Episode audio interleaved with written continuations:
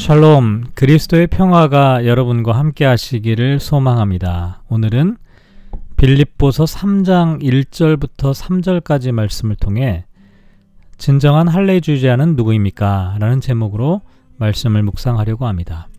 성경 말씀을 봉독합니다. 끝으로 나의 형제들아 주 안에서 기뻐하라. 너희에게 같은 말을 쓰는 것이 내게는 수고로움이 없고 너희에게는 안전하니라. 개들을 삼가고 행악하는 자들을 삼가고 몸을 상해하는 일을 삼가라. 하나님의 성령으로 봉사하며 그리스도 예수로 자랑하고 육체를 신뢰하지 아니하는 우리가 곧 할례파라. 아멘. 빌리포서 3장 1절을 보면 사도 바울은 끝으로라고 말하고 있습니다. 빌리포서가 전체 4장으로 구성되어 있기 때문에 3장을 시작하는 지금은 한창 편지가 이어지는 중간 지점에 있다고 할 수가 있겠죠. 그런데 여기서 끝으로 라고 말하는 것은 편지를 마무리하겠다는 의미가 아니라 지금까지 언급한 내용 외에 다른 기타 남은 것들에 대하여 이제부터 말하기 시작하겠다라고 하는 의미입니다. 그래서 아울러라는 뜻으로 생각해 보는 것이 본문의 흐름상 더 적당하다고 할 수가 있, 있겠습니다. 어쨌든 바울은 나의 형제들아 주 안에서 기뻐하라. 너에게 같은 말을 쓰는 것이 내게는 수고로움이 없고 너에게는 안전하다라고 말합니다. 같은 말을 반복하는 것이 수고로움이 없다라고 하는 것은 공동번역에 보면 성가시게 생각하지 않는다. 그래서 주저할 이유가 없다라는 뜻입니다. 다시 말해서 바울은 빌립보 교회의 안전을 위해서 주저하지 않고 다시 한번 강조하여 말하겠다는 것이죠.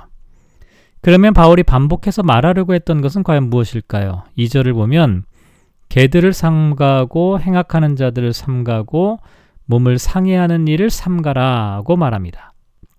첫 번째 개들을 삼가라. 이 개라고 하는 표현은 유대인들이 이방인을 가리키던 말로 예수님조차도 마태복음 15장 26절을 보면 자녀의 떡을 취하여 개들에게 던짐이 마땅하지 않다라고 말씀하신 적이 있습니다. 사실 지금도 개라고 하는 표현은 대체로 부정적인 의미로 사용되고 있는데요. 바울은 이방인들을 공격하는 유대인들의 단어를 사용해서 오히려 유대주의자들을 향해 말하고 있는 것입니다. 행악자란 표현도 마찬가지입니다. 유대인들이 율법을 지키지 않는 이방인을 향해 사용했던 말이었습니다. 그런데 바울은 할례를 주장하는 율법주의자들을 향해 오히려 행악자라고 말하고 있는 것이죠.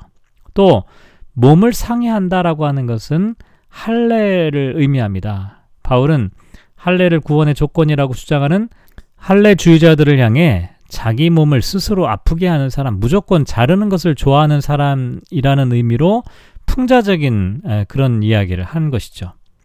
그러면서 3절을 보면 하나님의 성령으로 봉사하며 그리스도 예수로 자랑하고 육체를 신뢰하지 아니하는 우리가 곧 할례파다 이렇게 말합니다. 헬라어 본문에서는 우리가 할례파다라고 하는 말이 먼저 나와 있고 그 다음에 우리가 어떤 사람인지를 설명하고 있는데요. 이미 바울은 로마서 2장 28절과 29절에서 무릇 표면적 유대인이 유대인이 아니요 표면적 육신의 할례가 할례가 아니니라 오직 이면적 유대인이 유대인이며 할례는 마음에 할지니 영에 있고 율법 조문에 있지 아니한 것이라 그 칭찬이 사람에게서가 아니요 다만 하나님에게서니라 라고 하는 말을 기록한 적이 있습니다. 참된 할례는 육시간, 육신의 할례가 아니라 마음의 할례라는 것이죠. 그런데 사실 이와 같은 생각은 사도 바울만의 독창적인 의견이나 주장이 아니었습니다. 이미 구약 성경에도 이와 같은 의미가 강조되고 있었는데요. 예를 들면 예레미야 4장 4절 말씀을 보면 유다인과 예루살렘 주민들아 너희는 스스로 할례를 행하여 너희 마음 가죽을 베고 나 여호와께 속하라 그리하지 아니하면 너희 악행으로 말미암아 나의 분노가 불같이 일어나 사르리니 그것을 끌 자가 없으리라 하고 말하였습니다. 진정한 할례는 마음으로 회개하고 하나님께로 돌이켜서 하나님과의 관계를 새롭게 하는 것이다라고 말하고 있는 것이죠. 어쨌든 바울은 진정한 할례파에 대해서 세 가지를 언급하고 있는데요. 첫째는 하나님의 성령으로 봉사하는 사람이라고 말합니다. 여기 봉사라고 하는 단어는 유대인들이 공식적인 예배를 드릴 때 사용하는 단어입니다. 그래서 표준 세번역에 보면 하나님의 영으로 예배하는 사람, 공동 번역에는 영적으로 하나님께 예배드리는 사람을 의미한다고 할 수가 있겠죠. 다시 말씀드려서 진정한 할례주의자는 어떤 사람이냐? 온전한 예배를 통해 하나님과 바른 관계를 맺는 사람이라는 것이죠. 두 번째로 그리스도 예수로 자랑하는 사람이라고 말하는데요. 이것은 두 가지로 해석이 가능합니다. 하나는 그리스도 예수 안에서 자랑한다는 뜻으로 볼 수 있는데요. 그리스도 예수 안에서 자랑한다라고 말은 그리스도 안에 있다는 사실 그 자체를 자랑스럽게 생각한다는 뜻입니다. 일반적으로 사람들은 자기가 소유한 무엇을 자랑하는데요. 바울은 그 무엇이 그리스도 안에서의 마음, 그리스도 안에서 누리는 기쁨, 그리스도 안에서 하나님께 드리는 감사라고 말하는 것입니다. 그래서 심지어 환란 중에도 즐거워한다. 로마서 5장 3절에 이렇게 말할 수 있는 것은 그리스도 안에 있기 때문에 가능한 일이라고 할 수가 있습니다. 또한 바울이 그리스도 예수로 자랑한다는 이 말을 그리스도 예수를 자랑한다는 의미로 생각해 볼 수도 있는데요.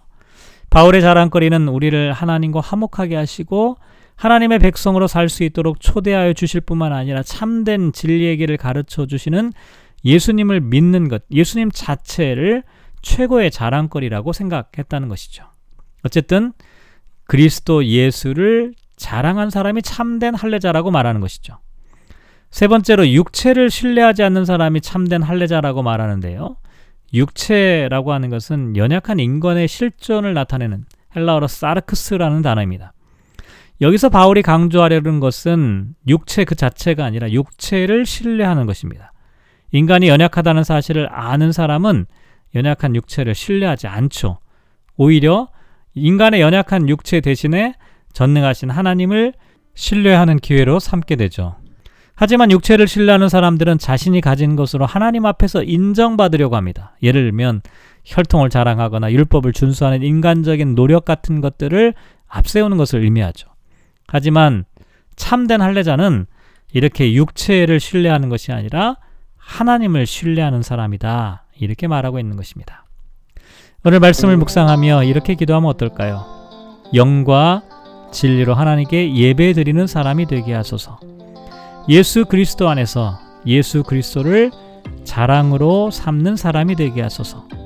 육체를 신뢰하는 사람이 아니라 하나님을 신뢰하는 사람이 되게 하소서. 사랑하는 성도 여러분, 오늘 하루도 말씀을 묵상하며 살아가게 됩니다. 진정한 할례주의자, 진정으로 하나님의 말씀에 천착하여 살아가는 사람은 과연 누구일까요? 우리는 온전히 하나님께 예배하고 예수 그리스도를 우리의 삶의 주인으로 고백하고 또 우리의 연약한 인간 실존을 깨닫고 하나님께로 나아가는 사람, 이런 사람이 참으로 하나님의 말씀에 따라 살아가는 사람입니다. 간절히 바라기는 오늘 저와 여러분이 이와 같은 삶을 살아가시기를 주님의 이름으로 축복합니다.